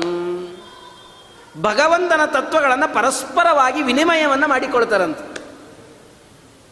ಶ್ರೀಮದ್ ಆಚಾರ್ಯರು ತಾತ್ಪರ್ಯ ನಿರ್ಣಯದಲ್ಲಿ ಒಂದು ಮಾತನ್ನು ಹೇಳ್ತಾರೆ. ಒಂದೊಂದು ಜಾತಿಗೆ ಭಗವಂತ ಒಂದೊಂದು ಕೆಲಸವನ್ನು ಒಪ್ಪಿಸಿಕೊಟ್ಟಿದ್ದಾನೆ, ಒಂದೊಂದು ಜವಾಬ್ದಾರಿಯನ್ನು ಒಪ್ಪಿಸಿಕೊಟ್ಟಿದ್ದಾನೆ. ಹಾಗೆ ಬ್ರಾಹ್ಮಣರಿಗೆ ಏನು ಕೆಲಸವನ್ನು ಕೊಟ್ಟಿದ್ದಾನೆ ಅಂದರೆ ಆರು ಕೆಲಸಗಳನ್ನು ಕೊಟ್ಟಿದ್ದಾನಂತೆ. ಅದರಲ್ಲೂ ಎಕ್ಸ್ಪೆಷಲಿ ಎರಡು ಕೆಲಸಗಳನ್ನು ಕೊಟ್ಟಿದ್ದಾನೆ. ಯಜನ, ಯಾಜನ, ದಾನ, ಪ್ರತಿಗ್ರಹ, ಅಧ್ಯಯನ, ಅಧ್ಯಾಪನ. ಯಜನ ಅಂದರೆ ಹೋಮ ಮಾಡೋದು. ಯಾಜನ ಅಂದರೆ ಹೋಮ ಮಾಡಿಸೋದು. ಯಜ್ಞಯಾಗಾದಿಗಳನ್ನು ಮಾಡಬೇಕು, ಯಜ್ಞಯಾಗಾದಿಗಳನ್ನು ಬೇರೆಯವ್ರ ಕಡೆ ಮಾಡಿಸ್ಬೇಕು. ಆಮೇಲೆ ದಾನ. ಸ್ವಯಂ ತಾನು ಬ್ರಾಹ್ಮಣರಿಗೆ ದಾನವನ್ನು ಮಾಡಬೇಕು. ದಾನ ಯಾರು ಕೊಟ್ಟರೆ ಇಸ್ಕೊಳ್ಬೇಕು. ದಾನ ಪ್ರತಿಗ್ರಹ. ಅಧ್ಯಯನ, ಅಧ್ಯಾಪನ. ತಾನು ಶಾಸ್ತ್ರವನ್ನು ಅಧ್ಯಯನ ಮಾಡಬೇಕು. ಭಗವಂತನ ತತ್ವಗಳನ್ನು ಗುರುಗಳ ಮುಖದಿಂದ ತಾನು ತಿಳಿಬೇಕು, ತಿಳಿದ ತತ್ವಗಳನ್ನು ಬೇರೆಯವರಿಗೆ ಉಪದೇಶ ಮಾಡಬೇಕು ಈ ಷಟ್ಕರ್ಮಗಳನ್ನು ಬ್ರಾಹ್ಮಣನಿಗೆ ಭಗವಂತ ವಿಧಾನ ಮಾಡಿದ್ದಾನೆ. ಶ್ರುತಿ ಸ್ಮೃತಿಗಳಲ್ಲಿ ಬ್ರಾಹ್ಮಣನಾದವನು ಆರು ಕರ್ಮಗಳನ್ನು ಮಾಡಬೇಕು ಅಂತ. ಅದರಲ್ಲಿಯೂ ಎಕ್ಸ್ಪೆಷಲಿ ಯಾವುದನ್ನು ಮಾಡಬೇಕು ಹೆಚ್ಚಾಗಿ ಅಂತಂದರೆ ಶ್ರೀಮದ್ ಆಚಾರ್ಯ ಹೇಳ್ತಾರೆ, ಸ್ವಕರ್ಮ ವಿಪ್ರಸ್ಯ ಜಪೋಪದೇಶೌ. ಬ್ರಾಹ್ಮಣನಾಗಿ ಹುಟ್ಟಿದ ಮೇಲೆ ಅವನು ಎರಡು ಕೆಲಸ ಮಾಡಲೇಬೇಕು. ಆ ಎರಡು ಕೆಲಸ ಯಾವುದಪ್ಪ ಅಂತಂದರೆ, ಜಪ ಮತ್ತು ಉಪದೇಶ. ಯಾರು ಕೇಳೋದಕ್ಕೆ ಸಿಕ್ಕಿದ್ರೆ ದೇವರ ಕಥೆಗಳನ್ನು ಹೇಳ್ರಿ ಅಂತ ಯಾರು ಕೇಳಿದ್ರೆ ಅಖಂಡ ಭಗವಂತನ ಕಥೆಯನ್ನು ಹೇಳಬೇಕು. ಭಗವಂತನ ತತ್ವಗಳನ್ನು ಹೇಳಬೇಕಂತೆ. ಸೃಷ್ಟ್ಯಾದಿ ವ್ಯಾಪಾರ ಮಹಿಮೆಗಳನ್ನು ಅವ್ರಿಗೆ ಹೇಳಬೇಕಂತೆ. ಯಾರು ಕೇಳೋದಕ್ಕೆ ಸಿಗೋದೇ ಇಲ್ಲ. ಏನು ಮಾಡೋದು ಅಂದರೆ ಒಬ್ಬನೇ ಕೂತಿದ್ಯಾ? ಹಾಗಾದರೆ ದೇವರನ್ನು ಧ್ಯಾನ ಮಾಡಿ. ಒಂದ, ಬೇರೆಯವ್ರಿಗೆ ಉಪದೇಶ ಮಾಡಬೇಕು. ಯಾರೂ ಇಲ್ಲ, ದೇವರ ಗುಣಗಳನ್ನು ಚಿಂತನೆ ಮಾಡು. ಎಂತಃ ಪರಸ್ಪರಂ. ಜ್ಞಾನಿಗಳೇನು ಮಾಡ್ತಾರೆ? ಅಖಂಡವಾಗಿ ನಿರಂತರವಾಗಿ ದೇವರ ಕಥೆಗಳನ್ನು, ಭಗವಂತನ ಕಥೆಗಳನ್ನು ಯಾರಾದರೂ ಜಿಜ್ಞಾಸುಗಳು ಸಿಕ್ತು ಅಂದರೆ ಅಖಂಡವಾಗಿ ಆ ಭಗವಂತನ ಕಥೆಗಳನ್ನು ಹೇಳ್ತಾ ಇರ್ತಾರೆ. ಶುಕಾಚಾರ್ಯರು ಪರೀಕ್ಷಿತ ರಾಜನಿಗೆ ಶ್ರೀಮದ್ ಭಾಗವತವನ್ನು ಹೇಳಿದ್ದು ಹೇಗೆ ಅಂದರೆ ಒಂದು ತಾಸು ಪ್ರವಚನ ಮಾಡಿಬಿಟ್ಟು, ಪರೀಕ್ಷಿತ, ಬೇಸರ ಬಂತೇನೋ, ಸಾಕು, ನಾಳೆ ಪ್ರವಚನ ಮಾಡೋಣ. ಕೃಷ್ಣಾರ್ಪಣ ವಸ್ತು ಅಂತ ನಾವು ಎದ್ದು ಹೋಗ್ತೀವಲ್ಲ, ಹಾಗೆ ಶುಕಾಚಾರ್ಯರು ಪರೀಕ್ಷಿತ ರಾಜನಿಗೆ ಹೇಳಲಿಲ್ಲ. ಪರೀಕ್ಷಿತ ರಾಜ, ಸಾಕ್ಷುಕಾಚಾರ್ಯ ಎಷ್ಟೊತ್ತು ಪ್ರವಚನ ಹೇಳ್ತಾ ಇದ್ದೀರಿ? ಊಟ ಗೀಟ ಮಾಡಬೇಕೋ ಬೇಡೋ ನಾವು? ಎದ್ದು ಹೋಗ್ತೀವಿ ಅಂತ ಅವನು ಹೇಳಿಲ್ಲ. ಹಾಗಾದರೆ ಹೇಗೆ ನಡೀತು? ಶ್ರೀಮದ್ ಭಾಗವತ ಪ್ರವಚನ, ಏಳು ದಿವಸಗಳ ಕಾಲ, ಅಖಂಡ, ಅಹರ್ನಿಶ, ಒಂದು ಕ್ಷಣನು ಮಲಮೂತ್ರಾದಿಗಳನ್ನೂ ಮಾಡೋದಕ್ಕೆ ಅವಕಾಶ ಇಲ್ಲದೆ ಅಂದರೆ ಮಲಮೂತ್ರಗಳ ಅರಿವೂ ಅವರಿಗಿಲ್ಲ. ಹಾಗಿದ್ದಾಗ ಶ್ರೀಮದ್ ಭಾಗವತ ಪ್ರವಚನ ನಡೆದಿದೆ. ಶುಕಾಚಾರ್ಯ ಹೇಳಿದ್ದಾರೆ. ಪರೀಕ್ಷಿತ ರಾಜ ಕೇಳಿದ್ದಾನೆ, ಹೀಗೆ ಭಗವಂತನ ಕಥಾವನ್ನು ಅಖಂಡವಾಗಿ ಎಡಬಿಡದಲೇ ಹೇಳಬೇಕು ಕೇಳಬೇಕು. ಬೋಧೆಯಂತ ಪರಸ್ಪರಂ ಜ್ಞಾನಿಗಳು ಹಾಗಿರುತ್ತಾರೆ. ಕಥೆಯಂಶ್ಚ ಮಾಂ ನಿತ್ಯಂ, ನಿತ್ಯದಲ್ಲಿ ದೇವರ ಕಥೆಗಳನ್ನು ಹೇಳ್ತಿರ್ತಾರೆ. ನಾಲ್ಕು ಜನ ಜ್ಞಾನಿಗಳು ಸೇರಿತು ಅಂತಂದರೆ, ಒಂದು ಕಡೆ ಸೇರಿತು ಅಂದರೆ ಹರಟೆ ಹೊಡೆಯೋದಿಲ್ಲ. ನಾವೇನಾದ್ರು ಒಂದು ಕಡೆ ಸೇರ್ತು ಅಂದರೆ ಹರಟೆ ಹೊಡೆಯೋದು ಬಿಟ್ಟು ಬೇರೆ ಕೆಲಸ ಮಾಡೋದಿಲ್ಲ. ನಾಲ್ಕು ಜನ ಸೇರಿಬಿಡ್ತು ಅಂದರೆ ಮುಗೀತು ನೋಡ್ರಿ. ಅವ್ರ ಮನೆ ಕೆಲಸ, ಇವ್ರು ಮಾತಾಡೋದು, ಇವ್ರ ಮನೆ ಸಮಾಚಾರ, ಅವ್ರು ಮಾತಾಡೋದು, ಬರೀ ಇದೇ ಕೆಲಸ ಮಾಡ್ತಿರ್ತೀವಿ. ಓಹ್ ಆಚಾರ ನೆನ್ನೆ ಪ್ರವಚನದಲ್ಲಿ ಇದೇ ಹೇಳಿದ್ರು, ಇದು ಹೇಳಿದ್ರು ಇದನ್ನು ತಿಳ್ಕೋಬೇಕು. ಮಾತಾಡೋದೇ ಇಲ್ಲ. ಆದರೆ ಜ್ಞಾನಿಗಳು ಒಂದು ಕಡೆ ಸೇರ್ತು ಅಂದರೆ ಯಾವಾಗಲೂ ಭಗವಂತನ ಕಥೆಗಳನ್ನೇ ಮಾತಾಡ್ತಾ ಇರ್ತಾರೆ, ದೇವರ ತತ್ವಗಳನ್ನೇ ಚಿಂತನೆ ಮಾಡ್ತಾ ಇರ್ತಾರೆ. ಒಂದು ಪ್ರಸಂಗದಲ್ಲಿ ವ್ಯಾಸರಾಜರು, ಶ್ರೀಪಾದರಾಜರು, ವಾದಿರಾಜರು, ಬ್ರಹ್ಮಣ್ಯ ತೀರ್ಥರೆಲ್ಲರೂ ಒಂದು ಕಡೆ ಸೇರಿದ್ರಂತೆ. ಒಬ್ಬರೇ ಒಬ್ಬರು ಬಾಕಿ ಉಳಿದಿದ್ರು, ಪುರಂದಾಸರು ಸೇರಿದ್ರು. ಒಬ್ಬ ಕುರುಬ ಮೇಕೆ ಕಾಯವ ಆಡುಗಳನ್ನ ಕಾಯವ ಅವನು ಕಾಯ್ತಾ ಇದ್ದ, ಅವನು ಕರೆದ್ರು ಬಾಯ್ಲಿ ಬಂದ. ವ್ಯಾಸರಾಜರು ಹೇಳಿದ್ರಂತೆ, ನೋಡು, ಕುರುಬ ಇದಾನಲ್ಲ ನಿಮ್ಮ ಕುರುಬ. ಅವ್ನು ಕರಿ, ನಾಲ್ಕು ಜನ ಮಾತಾಡ್ತಾ ಇದ್ದು ಬರಬೇಕಂದ್ರು. ಸರಿ, ನಾನು ಕರ್ಕೊಂಬಂದ್ರೆ ಏನು ಕೊಡ್ತೀನಿ? ಏನೋ ಕೊಡ್ತೀನಿ, ನೀ ಏನು ಕೇಳ್ತೀಯ ಅದು ಕೊಡ್ತೀನಿ, ಹೋಗಿ, ಕರ್ಕೊಂಬ. ಸರಿ, ಹೋದ್ ನಾನು ಹೋಗಿ ಕನಕದಾಸನ ಮುಂದೆ ಹೇಳಿದ್ನಂತೆ. ಸಾಮ್ಯಾರ ಸಾಮ್ಯಾರ ಆ ಬ್ರಾಹ್ಮಣರೆಲ್ಲ ಏನೋ ಮಾತಾಡ್ಕೊತಾ ಇದ್ದಾರೆ, ನೀವು ಬರ್ಬೇಕಂತ, ಬರ್ರಿ. ಸರಿ, ಏನಾರು ಕೊಡ್ತೀನಿ ಅಂತ ಅಂದಾರೇನು? ಹ್ಞೂ, ಕೊಡ್ತೀನಿ ಅಂತ ನಾ ಏನು ಕೇಳೋದು ಕೊಡ್ತೀನಿ ಅಂತ ಏನು ಕೇಳ್ಕೊಬೇಕು ಇಲ್ಲ ಸಾಮ್ಯಾರ ನನ್ನ ಹತ್ರ ತೊಂಬತ್ತೊಂಬತ್ತು ಕುರಿ ಐತಿ, ಇನ್ನೊಂದು ಕುರಿ ಬೇಕು ಅಂತ ಕೇಳ್ಕೊಂತೀನಿ ಹೊಚ್ಚ, ನೀನು ಬುದ್ಧಿನೇ ಕುರಿ ಬುದ್ಧಿ, ಏನು ಮಾಡೋಕ್ಕೆ ಬರೋದಿಲ್ಲ. ತೊಂಬತ್ತೊಂಬತ್ತು ಕುರಿ ಇದೆಯಂತೆ, ವ್ಯಾಸರಾಜರನ್ನ ಇನ್ನೊಂದು ಕುರಿ ಕೇಳ್ಕೊತಾನಂತೆ. ಅದು ಬೇಡೋ, ಅದು ಕೇಳ್ಕೋಬೇಡ. ಹಾಗಾದ್ರೆ ಏನು ಕೇಳ್ಕೋಬೇಕು? ನಾ ಹೇಳ್ಕೊಡ್ತೀನಿ ಹಾಗೆ ಕೇಳು ಅಂತ ಅಂದ್ರಂತೆ ಕನಕದಾಸ. ಏನಿಲ್ಲ, ನೀವು ಇಷ್ಟೋ ತನಕ ಏನೋ ಆಟು ಇಟ್ಟು ಮಾತಾಡ್ತಿದ್ರಲ್ಲ, ಕೆಲವ್ರು ನಗ್ತಿದ್ರಿ, ಕೆಲವ್ರು ಅಳ್ತಿದ್ರಿ, ಮಾಡ್ತಿದ್ರಿ, ಅದರಲ್ಲಿ ನಂಗೂ ಒಂಚೂರು ಈಟು ಕೊಟ್ಟು ಬಿಡ್ರಿ ಅಂತ ಕೇಳ್ಕೊ ಸರಿ, ವ್ಯಾಸರಾಜರ ಹತ್ರ ಬಂದ. ಕನಕದಾಸರು ಬಂದರು. ಏನು ಬೇಕು ಅಂತ ಕೇಳಿದ್ರು ವ್ಯಾಸರಾಜರು. ಅದಕ್ಕೆ ಅವನು ಕುರುಬ ಕೇಳಿದಂತೆ ಸ್ವಾಮಿ ಇಷ್ಟೋ ತನಕ ನೀವೆಲ್ಲ ಏನು ಮಾತಾಡ್ತಾ ಇದ್ರಿ? ಅದರಲ್ಲಿ ನಗ್ತಾ ಇದ್ರಿ, ಅಳ್ತಾ ಇದ್ರಿ, ಮಾಡ್ತಿದ್ರಿ, ಎಲ್ಲ ಮಾಡ್ತಿದ್ರಿ. ನಗ್ತಾ ಇರೋದ್ರಲ್ಲಿ ಒಂದಿಷ್ಟು, ಅಳ್ತಾ ಇರೋದ್ರಲ್ಲಿ ಒಂದಿಷ್ಟು, ಅಷ್ಟು ಕೊಟ್ಬಿಡ್ರಿ ಸಾಕು. ಅದಕ್ಕೆ ವ್ಯಾಸರಾಜರಂದ್ರೆ, ಇದು ನಿನ್ನ ಬುದ್ಧಿ ಅಲ್ಲಪ್ಪ, ಕನಕದಾಸರು ಹೇಳಿಕೊಟ್ಟಾರೆ ನೀ ಕೇಳ್ತಾ ಇದ್ದ. ಅವರೇ ಮುಂದಿನ ಜನ್ಮದಲ್ಲಿ ಜಗನ್ನಾಥದಾಸರಾಗಿ ಹರಿಕತಾಮ್ರ ಸಾರವನ್ನು ನಿರ್ಮಾಣವನ್ನು ಮಾಡಿದ್ದಾರೆ. ಅಂದರೆ, ನಾಲ್ಕು ಜನ ಜ್ಞಾನಿಗಳು, ಭಗವದ್ಭಕ್ತರು ಒಂದು ಕಡೆ ಸೇರ್ತು ಅಂದರೆ, ಅವರು ಭಗವಂತನ ವಿಷಯಗಳನ್ನೇ ಮಾತಾಡ್ತಾರೆ.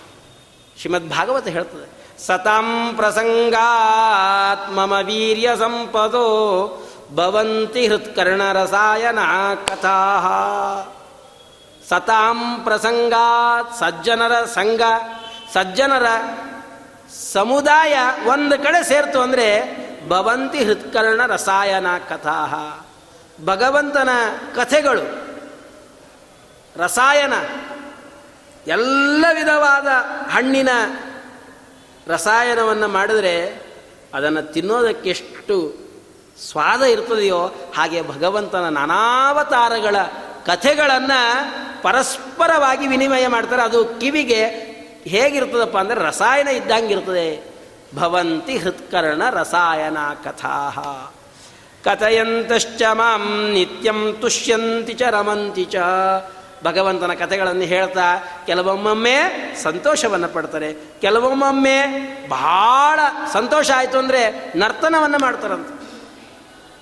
ಅಳುವರೋ ರೋಧಿಸುವರೋ ನಾಟ್ಯವಾಡುವರೋ, ಭಗವದ್ ಭಕ್ತರು, ಜ್ಞಾನಿಗಳು ಹೇಗಿರ್ತಾರಂತಂದರೆ ದೇವರ ಕಥೆಗಳನ್ನು ಹೇಳಬೇಕಾದ್ರೆ, ಕೇಳಬೇಕಾದ್ರೆ ಒಮ್ಮೆ ಅತ್ತಂಗೆ ಮಾಡ್ತಾರೆ, ಒಮ್ಮೆ ನಕ್ಕಂಗೆ ಮಾಡ್ತಾರೆ, ಒಮ್ಮೆ ನರ್ತನವನ್ನು ಮಾಡ್ತಾರೆ, ಎಲ್ಲವನ್ನು ಮಾಡ್ತಾರೆ.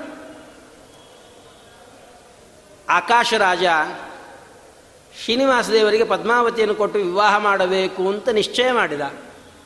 ಶ್ರೀನಿವಾಸ ದೇವರ ಬಗ್ಗೆ ತಿಳ್ಕೋಬೇಕಲ್ಲ ಕೇಳಿದ್ರು ಬೃಹಸ್ಪತಿ ಆಚಾರ್ಯ ಹೇಳಿದ್ರು, ನಾವು ಈ ಭೂಲೋಕದಲ್ಲಿ ಹೆಚ್ಚಿರೋದಿಲ್ಲಪ್ಪ. ನಾವಿರೋದು ದೇವತಾ ಲೋಕದಲ್ಲಿ ಭೂಲೋಕದಲ್ಲಿರ್ತಕ್ಕಂಥ ವರನ ಪರಿಚಯ ನಮಗೆ ಹೆಚ್ಚಿರೋದಿಲ್ಲ. ವರನ ಪರಿಚಯ ಹೆಚ್ಚು ಅಂತಂದರೆ ಶುಕಾಚಾರ್ಯರಿಗೆ ಹೆಚ್ಚು. ಶ್ರೀನಿವಾಸನ ಬಗ್ಗೆ ಪರಿಚಯ ಇದೆ. ಅವನ ಬಗ್ಗೆ ಏನಾದ್ರು ಮಾಹಿತಿ ಬೇಕಾದ್ರೆ ಶುಕಾಚಾರ್ಯನ ಕೇಳಬೇಕು ಅಂತಂದಾಗ, ತೋಂಡಮಾನ ಮಹಾರಾಜನನ್ನ ಶುಕಾಚಾರ್ಯನ ಕರ್ಕೊಂಬರೋದಕ್ಕೆ ಕಳಿಸ್ದ. ಅವರು ಶುಕಾಚಾರ್ಯರು ತಮ್ಮ ಆಶ್ರಮದಲ್ಲಿ ಧ್ಯಾನವನ್ನು ಮಾಡ್ತಾ ಕೂತಿದ್ರು. ತೋಂಡಮಾನ ಮಹಾರಾಜ ಹೋದ, ನಮಸ್ಕಾರ ಮಾಡ್ದ. ಏನು ಬಂದದ್ದು? ಇಲ್ಲ ನಮ್ಮ ಅಣ್ಣ ಆಕಾಶ್ ಮಹಾರಾಜ ಪದ್ಮಾವತಿಯನ್ನು ಶ್ರೀನಿವಾಸನಿಗೆ ಕೊಟ್ಟು ವಿವಾಹ ಮಾಡಬೇಕು ಅಂತಿದ್ದಾನೆ. ಇಷ್ಟು ಹೇಳೋದಲ್ಲದೆ ಶುಕಾಚಾರ್ಯರು ವಿಚಿತ್ರ ಪ್ರವೃತ್ತಿಯನ್ನು ಮಾಡೋಕ್ಕೆ ಪ್ರಾರಂಭ ಮಾಡಿಬಿಟ್ರಂತೆ. ತಮ್ಮ ಕಮಂಡಲು ಏನಿತ್ತಲ್ಲ, ಅದನ್ನು ತೊಗೊಂಡು ಬೀಸ್ ಒಗದ್ರಂತೆ. ಆಮೇಲೆ ತಮ್ಮ ದಂಡಕಾಷ್ಟ ಏನಿತ್ತಲ್ಲ ಪಟ್ ಅಂತ ಮುರಿದು ಹಾಕಿಬಿಟ್ರಂತೆ. ತಾವು ಕೃಷ್ಣಾಜಿನವನ್ನು ಉಟ್ಕೊಂಡಿದ್ರು, ಅದನ್ನು ತೆಗೆದು ಪರಪರ ಹರಿದು ಬಿಸಾಕಿಬಿಟ್ರಂತೆ. ತೋಂಡಮಾನ ಮಹಾರಾಜ ನಾ ಏನೋ ಮಾತಾಡಿದ್ದೆ ತಪ್ಪಾಯ್ತೇನೋ, ಮಾತಾಡಬಾರ್ದಾಗಿತ್ತು, ಯಾಕಾದ್ರೂ ಮಾತಾಡಿದ್ನೋ, ಈಗ ದಂಡ ಬಿಸಾಕ್ಯಾರೆ ನೆಕ್ಸ್ಟ್ ನನಗೇ ಹೊಡಿತಾರೆ. ಅನ್ಕೊಂಡಂತೆ ಎಂಥ ಸಿಹಿ ಸುದ್ದಿ ಹೇಳಿದ್ಯೋ, ಪದ್ಮಾವತಿಯನ್ನ ಶ್ರೀನಿವಾಸನಿಗೆ ಕೊಟ್ಟು ವಿವಾಹ ಮಾಡೋದಾ? ಅದೇ ದೊಡ್ಡ ಕೆಲಸ. ಇಡೀ ಜೀವನದಲ್ಲಿ ನಾನು ಏನೆಲ್ಲ ತಪಸ್ಸನ್ನು ಮಾಡಿದ್ದೇನೆ, ಆ ಎಲ್ಲ ತಪಸ್ಸಿನ ಪುಣ್ಯ ಇವತ್ತು ಫಲಿಸ್ತು. ಲಕ್ಷ್ಮೀನಾರಾಯಣರ ವಿವಾಹವನ್ನು ನೋಡುವಂತಹ ಭಾಗ್ಯ, ಅದಕ್ಕಿಂತ ದೊಡ್ಡ ಭಾಗ್ಯ ಏನಿದೆಯಪ್ಪ? ಮೊದಲಿಗೆ ಎರಡನೇ ವಿಚಾರ ಮಾಡಬೇಡ ಅಂತ ಹೇಳು. ಕುಣದಾಡಿ ಬಿಟ್ರಂತೆ, ನರ್ತನವನ್ನು ಮಾಡಿಬಿಟ್ರಂತೆ ದೇವರ ಕಥೆಗಳನ್ನು ಕೇಳಿದಾಗ ಹಾಗೆ ನಮ್ಮ ಮನಸ್ಸು ನರ್ತನ ಮಾಡಬೇಕು, ಅಳಬೇಕು, ಸಂತೋಷವನ್ನು ಪಡಬೇಕು. ಶ್ರೀಮದ್ ಆಚಾರ್ಯರು ಒಂದು ಕಡೆ ಹೇಳ್ತಾರೆ, ಯಾರು ಮೋಕ್ಷಕ್ಕೆ ಹೋಗೋರು ಅದನ್ನು ನಾನು ಹೇಳೋದಿಲ್ಲ. ಅವರವ್ರ ಯೋಗ್ಯತೆ ಅವರವರ ಪರೀಕ್ಷಾ ಕಾಲ ಯಾವಾಗ ಬರ್ತದೆ ಆವಾಗ ಅವರವರ ಯೋಗ್ಯತೆ ನಿರ್ಧಾರ ಆಗ್ತದೆ. ಆದರೆ ಯಾರು ತಮಸ್ಸಿಗೆ ಹೋಗ್ತಾರೆ ಅನ್ನೋದನ್ನು ನಾನು ಹೇಳ್ತೀನಿ ಅಂತ ಶ್ರೀಮದಾಚಾರ್ಯ. ಯಾರು ತಮಸ್ಸಿಗೆ ಹೋಗ್ತಾರೆ? ಅಂತಂದರೆ ದೇವರ ಕಥೆಗಳನ್ನು ಹೇಳಿದಾಗ ಯಾರ ಮೈಯಲ್ಲಿ ರೋಮಾಂಚನ ಆಗೋದಿಲ್ಲ. ದೇವರ ಕಥೆಗಳನ್ನು ಹೇಳಿದಾಗ ಯಾರಿಗೆ ಸಂತೋಷ ಆಗೋದಿಲ್ಲ. ಯಾರಿಗೆ ಭಕ್ತಿಯಿಂದ ಎರಡು ಹನಿ ಕಣ್ಣೀರು ಕಣ್ಣಿನಿಂದ ಸುರಿಯೋದಿಲ್ಲ, ಅಂಥವನು ತಮಸ್ಸಿಗೆ ಹೋಗ್ತಾನೆ. ನಮಗೆ ನಮ್ಮ ಮನಸ್ಸಿನಲ್ಲಿ ಹಂಗಾರೆ ದಳ ಆಚಾರ ಮುಂದೆ ಎಲ್ಲರೂ ಅಳೋದು ಬೇಕಾಗಿಲ್ಲ. ನಮ್ಮ ಮನಸ್ಸಿನೊಳಗೆ ಒಂದು ವಿಧವಾಗಿರತಕ್ಕಂತಹ ಭಾವನೆ, ಸಂತೋಷ, ಆಯಿತು ಅಂದರೆ ಸಾಕು, ನಾವಂತೂ ತಮಸ್ಸಿಗೆ ಹೋಗೋರಲ್ಲ ಅನ್ನೋ ಠರಾವ್ ಅನ್ನುವ ನಿಶ್ಚಯವನ್ನು ನಾವು ಮಾಡಿಕೊಳ್ಳಬಹುದು. ಅದಕ್ಕೆ ಜ್ಞಾನಿಗಳು ದೇವರ ಕಥೆಗಳನ್ನು ಹೇಳ್ತಾ ಇರಬೇಕಾದ್ರೆ ಅವರ ಮನಸ್ಸಿನಲ್ಲಿ ಏನಾಗ್ತದೆ ಅಂತಂದರೆ ತುಷ್ಯಂತಿ ಚ ರಮಂತಿ ಚ ಸಂತೋಷವನ್ನು ಪಡ್ತಾ ಇರ್ತಾರೆ. ಅವರ ರೋಮಗಳೆಲ್ಲವೂ ಕೂಡ ನಿಮಿರ್ತವೆ ರೋಮಾಂಚನವಾಗ್ತದೆ. ಭಗವಂತನ ಅನುಗ್ರಹವನ್ನು ಪಡಿತರೆ. ತೇಷಾಂ ಸತತಯುಕ್ತಾನಾಂ ಭಜತಾಂ ಪ್ರೀತಿಪೂರ್ವಕ. ಯಾರು ಹೀಗೆ ಭಗವಂತನನ್ನು ಪರಮಭಕ್ತಿಯಿಂದ ಆರಾಧನೆಯನ್ನು ಮಾಡ್ತಾರೆ, ಪೂಜೆಯನ್ನು ಮಾಡ್ತಾರೆ, ಅವರಿಗೆ ಭಗವಂತ ಏನನ್ನು ಕೊಡ್ತಾನೆ ಅಂತಂದರೆ ದೇವರನ್ನು ನೋಡೋದಕ್ಕೆ ಬೇಕಾದ ಉಪಾಯ ಯಾವುದು? ಜ್ಞಾನ. ಆ ಜ್ಞಾನವನ್ನು ಭಗವಂತ ಕೊಡ್ತಾನೆ. ದದಾಮಿ ಬುದ್ಧಿಯೋಗಂ ತಂ ಏನ ಮಾಂ ಉಪಯಂತಿತೆ. ಯಾವ ಉಪಾಯವನ್ನು ಮಾಡೋದರಿಂದ ಭಗವಂತ ಸುಲಭವಾಗಿ ಸಿಗ್ತಾನೆಯೋ ಆ ಉಪಾಯವನ್ನು ಇಂತಹ ಭಕ್ತರಿಗೆ ಭಗವಂತ ಸುಲಭವಾಗಿ ಕೊಡ್ತಾನಂತೆ. ಉದಾಹರಣೆಗೆ ಹೇಳಬೇಕಾದ್ರೆ, ಎಂತಹ ಮಕ್ಕಳಿಗೆ ತಂದೆ ತಾಯಿಗಳು ಸಂತೋಷದಿಂದ ತಮ್ಮ ಆಸ್ತಿಯನ್ನು ಕೊಡ್ತಾರೆ ಸತ್ತ ಮೇಲೆ ಆಟೋಮೆಟಿಕ್ಕಾಗಿ ತಂದೆ ಆಸ್ತಿ ಮಕ್ಕಳಿಗೆ ಬರಬಹುದು, ಆದರೆ ತಂದೆ ಬದುಕಿರಬೇಕಾದಾಗ. ತಾನು ಪ್ರೀತಿಯಿಂದ, ಸಂತೋಷದಿಂದ, ಅನುಗ್ರಹಪೂರ್ವಕವಾಗಿ ಎಂಥ ಮಕ್ಕಳಿಗೆ ತನ್ನ ಎಲ್ಲ ಆಸ್ತಿಯನ್ನು, ಎಲ್ಲ ಸಂಪತ್ತನ್ನು ಕೊಡ್ತಾನೆ ಅಂತಂದರೆ ಯಾವ ಮಗ ತನ್ನ ಎಲ್ಲ ಮಾತುಗಳನ್ನು ಕೇಳ್ತಾನೆ. ಸ್ವಲ್ಪನೂ ಮನಸ್ಸಿಗೆ ನೋಯಿಸೋದಿಲ್ಲ. ತಂದೆಯ ಮನಸ್ಸಿನಲ್ಲಿ ಏನಿದೆ ಅನ್ನೋದನ್ನು ತಿಳ್ಕೊಂಡು ಯಾರು ನಡೆದುಕೊಳ್ತಾನೆ ಅಂತ ಮಗನಿಗೆ ಪ್ರೀತಿಯಿಂದ ತನ್ನ ಎಲ್ಲ ಸಂಪತ್ತನ್ನು ಕೊಡ್ತಾನೆ. ಹಾಗಿದ್ದ ಹಾಗೆ ಭಗವಂತನ ಮಕ್ಕಳು ನಾವೆಲ್ಲ. ದೇವರು ಆ ತನ್ನ ಸಂಪತ್ತು, ತನ್ನ ದರ್ಶನ ಸಂಪತ್ತನ್ನು ಯಾರಿಗೆ ಕೊಡ್ತಾನೆ ಅಂತಂದರೆ ಯಾರು ಭಗವಂತನ ಮಾತನ್ನು ಕೇಳ್ತಾರೆಯೋ, ಯಾರು ಶ್ರುತಿ ಸ್ಮೃತಿಗಳಲ್ಲಿ ಭಗವಂತ ಏನು ಹೇಳಿದ್ದಾನೆಯೋ, ಆ ರೀತಿಯಾಗಿ ನಡೆದುಕೊಳ್ತಾರೆಯೋ, ಯಾರು ಭಗವಂತನ ಆರಾಧನೆಯನ್ನು ಮಾಡ್ತಾರೆಯೋ, ಅಂಥವರಿಗೆ ಭಗವಂತ ತನ್ನ ಕಾಣುವ, ತನ್ನ ದರ್ಶನವನ್ನು ಮಾಡಿಸಿಕೊಡುವಂತಹ ಜ್ಞಾನವೆಂಬ ಉಪಾಯವನ್ನು ಕೊಡ್ತಾನೆ. ದದಾಮಿ ಬುದ್ಧಿಂ ಯೋಗಂತಂ ಏನ ಮಾಂ ಉಪಯಾಂತಿತೆ. ನಹಿತೆ ಭಗವಾನ್ ವ್ಯಕ್ತಿಂ ವಿದುರ್ದೇವಾನದಾನವಾ. ಅದಕ್ಕೆ ಅರ್ಜುನ ಮತ್ತೆ ಪ್ರಶ್ನೆಯನ್ನು ಮಾಡ್ತಾ ಇದ್ದಾನೆ, ಸ್ವಾಮಿ. ಸರಿ, ನಿನ್ನ ವ್ಯಕ್ತಿ ವಿಭೂತಿ ನೀನು ಎಲ್ಲ ವಸ್ತುಗಳಲ್ಲಿ, ಒಂದೊಂದು ವಸ್ತುಗಳಲ್ಲಿ ಇದ್ದು ಅವುಗಳನ್ನು ಜಗತ್ತಿನಲ್ಲಿ ಪ್ರಕಾಶಮಾನವಾಗಿ ಆ ವಸ್ತುಗಳನ್ನು ಮಾಡಿದ್ದೀಯಲ್ಲ, ಅವುಗಳಲ್ಲಿ ಇರುವಂತಹ ನಿನ್ನ ವಿಭೂತಿ ಏನಿದೆ, ಅದು ದೇವತೆಗಳಿಗೂ ಗೊತ್ತಿಲ್ಲ, ಮನುಷ್ಯರಿಗಂತೂ ಗೊತ್ತೇ ಇಲ್ಲ, ಋಷಿ ಮುನಿಗಳಿಗೆ ಯಾರಿಗೂ ಗೊತ್ತಿಲ್ಲ, ಅದನ್ನು ನನಗೆ ಉಪದೇಶವನ್ನು ಮಾಡು. ವಿಸ್ತರೇಣಾತ್ಮನೋ ಯೋಗಂ ವಿಭೂತಿಂಚ ಜನಾರ್ದನ. ಭೂಯ ಕಥೆಯ ತೃಪ್ತಿರ್ಹಿ ಶೃಣೋತೋ ನಾಸ್ತಿ ಮೇ ಮೃತಂ. ನೀ ಎಷ್ಟು ಉಪದೇಶವನ್ನು ಮಾಡಿದರೂ ಕೂಡ ಅದು ನನಗೆ ಸಾಕಾಗ್ತಾ ಇಲ್ಲ. ಮತ್ತೆ ಮತ್ತೆ ನಿನ್ನ ತತ್ವಗಳನ್ನು ನನಗೆ ಉಪದೇಶವನ್ನು ಮಾಡು. ನಿನ್ನ ವಿಭೂತಿ ರೂಪಗಳನ್ನು ಹೇಳುವಂಥ ಪ್ರಾರ್ಥನೆಯನ್ನು ಮಾಡಿದಾಗ ಕೃಷ್ಣ ಅದಕ್ಕಾಗಿ ಹೇಳ್ತಾ ಇದ್ದಾನೆ, ಹಂತತೆ ಕಥಯಿಷ್ಯಾಮಿ ದಿವ್ಯಾಖ್ಯಾತ್ಮ ವಿಭೂತಯ ಪರಮ ದಿವ್ಯವಾಗಿರ್ತಕ್ಕಂತಹ ದಿವ್ಯ ಅಂದರೆ ಮತ್ ಸಂಬಂಧಿಯಾದಂಥ ವಿಭೂತಿಯ ರೂಪಗಳನ್ನು ನಿನಗೆ ಹೇಳ್ತೀನಿ. ಪ್ರಾಧಾನ್ಯತಃ ಕುರುಶ್ರೇಷ್ಠ ನಾಸ್ಯಂತೋ ವಿಸ್ತರಸ್ಯಮೇ. ನನ್ನ ವಿಭೂತಿ ರೂಪ ಒಂದ ಎರಡ. ಅನಂತ ವಿಭೂತಿ ರೂಪಗಳಿದೆ. ದಶರೂಪಿಣೆ, ದಶ ಸಹಸ್ರ ರೂಪಿಣೆ, ಅವಿಕಾರಿಣೆ, ಸ್ಫುಟಮನಂತ ರೂಪಿಣೆ. ದೇವರು ಒಂದೇ ರೂಪ ಇಲ್ಲ. ದೇವರಿಗೆ ಒಂದೇ ರೂಪ ಇಲ್ಲ. ದೇವರು ಹತ್ತು ರೂಪಗಳನ್ನು ತೆಗೆದುಕೊಂಡಿದ್ದಾನೆ. ದೇವರಿಗೆ ನೂರು ರೂಪಗಳಿದೆ. ವಿಶ್ವ, ವಿಷ್ಣು ವಷಟ್ಕಾರ ಅಂಥೇಳಿ ಭಗವಂತನಿಗೆ ಸಾವಿರ ರೂಪಗಳಿದೆ, ಹತ್ತು ಸಾವಿರ ರೂಪಗಳಿದೆ, ಅನಂತಾನಂತ ರೂಪಗಳಿದೆ. ಆ ಎಲ್ಲವೂ ಕೂಡ ವಿಭೂತಿ ರೂಪಗಳೇ ಆಗಿದೆ. ಆದರೆ ಅಷ್ಟೆಲ್ಲ ವಿಭೂತಿ ರೂಪಗಳನ್ನು ನಿನಗೆ ಹೇಳೋದಿಲ್ಲ. ಅದರಲ್ಲಿ ಪ್ರಧಾನವಾದ ಕೆಲವೊಂದು ವಿಭೂತಿ ರೂಪಗಳನ್ನು ನಿನಗೆ ಉಪದೇಶವನ್ನು ಮಾಡ್ತೀನಿ. ಅಂಥೇಳಿ ಭಗವಂತ ತನ್ನ ವಿಭೂತಿ ರೂಪಗಳ ಉಪದೇಶವನ್ನು ಮಾಡ್ತಾ ಇದ್ದಾನೆ. ಆದಿತ್ಯಾನಾಂ ಅಹಂ ವಿಷ್ಣು ಜ್ಯೋತಿಷಾಂ ರವಿರಂಶುಮಾನ್ ಮರಿ ಮರೀಚಿ ಮರುತಾಮಸ್ಮಿ ನಕ್ಷತ್ರಾಣಾಂ ಅಹಂ ಶಶಿ. ಆದಿತ್ಯಾನಾಂ ಅಹಂ ವಿಷ್ಣು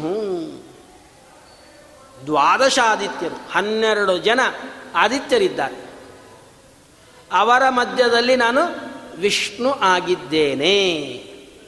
ಹನ್ನೆರಡು ಜನ ಆದಿತ್ಯರ ಮಧ್ಯದಲ್ಲಿ ಒಬ್ಬ ವಿಷ್ಣು ಅಂತ ಇದ್ದಾನೆ. ಅವನ ಒಳಗೆ ನಾನಿದ್ದು ಅವನನ್ನು ನಿಯಮನವನ್ನು ನಿಯಮನೆ ಮಾಡ್ತಾ ಆ ಹನ್ನೆರಡು ಜನ ಆದಿತ್ಯರ ಮಧ್ಯದಲ್ಲಿ ಅವನನ್ನು ಉತ್ತಮನನ್ನಾಗಿ ಮಾಡಿದ್ದೇನೆ. ಅವನು ಯಾಕೆ ಉತ್ತಮನಾಗಿದ್ದಾನೆ ಅಂತಂದರೆ ಹನ್ನೆರಡು ಜನ ಆದಿತ್ಯರಲ್ಲಿ ನನ್ನ ಸನ್ನಿಧಾನ ಏನಿದೆಯೋ ಅದಕ್ಕಿಂತಲೂ ವಿಶೇಷವಾದ ಸನ್ನಿಧಾನ ಅವನಲ್ಲಿ ಇದೆ.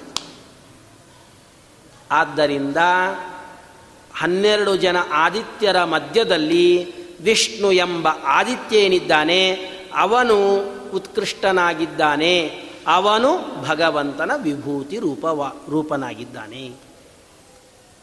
ಇದರ ಭಗವಂತನನ್ನು ವಿಷ್ಣು ಅಂತ ಯಾಕೆ ಕರೀತಾರೆ? ಅನ್ನೋದಕ್ಕೆ ಶ್ರೀಮದ್ ಆಚಾರ್ಯರು ಆರು ಕಾರಣಗಳನ್ನು ಕೊಡ್ತಾರೆ. ಅದನ್ನು ನಾಳೆ ತಿಳಿಯೋಣ. ಜ್ಯೋತಿಷಾಂ ರವಿರಂಶುಮಾನ್ ಒಳ್ಳೆ ಪ್ರಕಾಶಮಯವಾದ ವಸ್ತುಗಳು. ನೋಡ್ರಿ, ಪ್ರಕಾಶಮಾನವಾದ ವಸ್ತುಗಳು ಜಗತ್ತಿನಲ್ಲಿ ಅನೇಕ ಇದೆ. ಮಿಂಚಿನ ಹುಳವನ್ನು ಆರಂಭ ಮಾಡಿಕೊಂಡು ಸೂರ್ಯನ ತನಕನೂ ಕೂಡ ಪ್ರಕಾಶಮಾನವಾದ ವಸ್ತುಗಳು ಜಗತ್ತಿನಲ್ಲಿ ಅನೇಕ ರೀತಿಯಾದದ್ದಿದೆ. ಮಿಂಚಿನ ಹುಳ, ಅದರ ಪ್ರಕಾಶ ಎಷ್ಟು? ಸ್ವಲ್ಪನೇ ಅದರ ಪ್ರಕಾಶ. ಅಗ್ನಿ. ಅದರ ಪ್ರಕಾಶ ಎಷ್ಟು? ಅದಕ್ಕಿಂತಲೂ ಜಾಸ್ತಿ. ಅಗ್ನಿಗಿಂತಲೂ ಹೆಚ್ಚಿನ ಪ್ರಕಾಶ ಯಾರ್ದು? ನಕ್ಷತ್ರಗಳು. ನಕ್ಷತ್ರಗಳಿಗಿಂತ ಪ್ರಕಾಶ ಯಾವುದು ಹೆಚ್ಚು? ಸೂರ್ಯನ ಪ್ರಕಾಶ. ಇಷ್ಟೆಲ್ಲ ಪ್ರಕಾಶಮಯವಾದ ವಸ್ತುಗಳು ಜಗತ್ತಿನಲ್ಲಿ ಇದೆಯಲ್ಲ, ಆ ಎಲ್ಲ ಪ್ರಕಾಶಮಯವಾದ ವಸ್ತುಗಳ ಮಧ್ಯದಲ್ಲಿ ಹೆಚ್ಚಿನ ಪ್ರಕಾಶವನ್ನು ಸೂರ್ಯನಲ್ಲಿ ಇಟ್ಟವನು ಯಾರು ಅಂತಂದರೆ ನಾನೇ.